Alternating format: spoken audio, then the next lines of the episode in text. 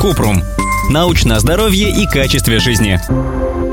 Расскажите про FDM-терапию. Она эффективна или это очередной модный бесполезный ритуал? Кратко. FDM-терапия – это метод мануальной терапии, который используют для лечения боли и проблем с опорно-двигательным аппаратом. Доказанной эффективности у него нет, так же, как у самой мануальной терапии.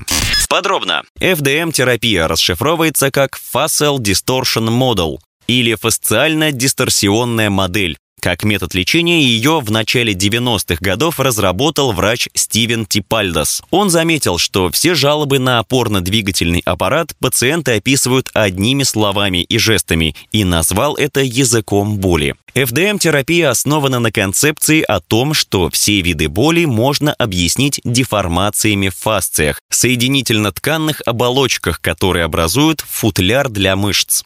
Идея Типальдоса состоит в том, что с помощью языка боли можно провести диагностику фасциального нарушения и убрать боль руками мануального терапевта. Мануальные терапевты заявляют, что с помощью FDM-терапии можно за несколько процедур избавиться от боли и отказаться от приема обезболивающих препаратов. Однако нет научных исследований, которые это подтверждают. Если вас беспокоит боль в спине, мышцах или есть ограничение подвижности в суставах, лучше проконсультироваться с неврологом. Он определит причину боли и назначит лечение о том, как снять боль в триггерных точках самому. Мы писали в статье, что такое миофасциальный релиз и стоит ли его делать.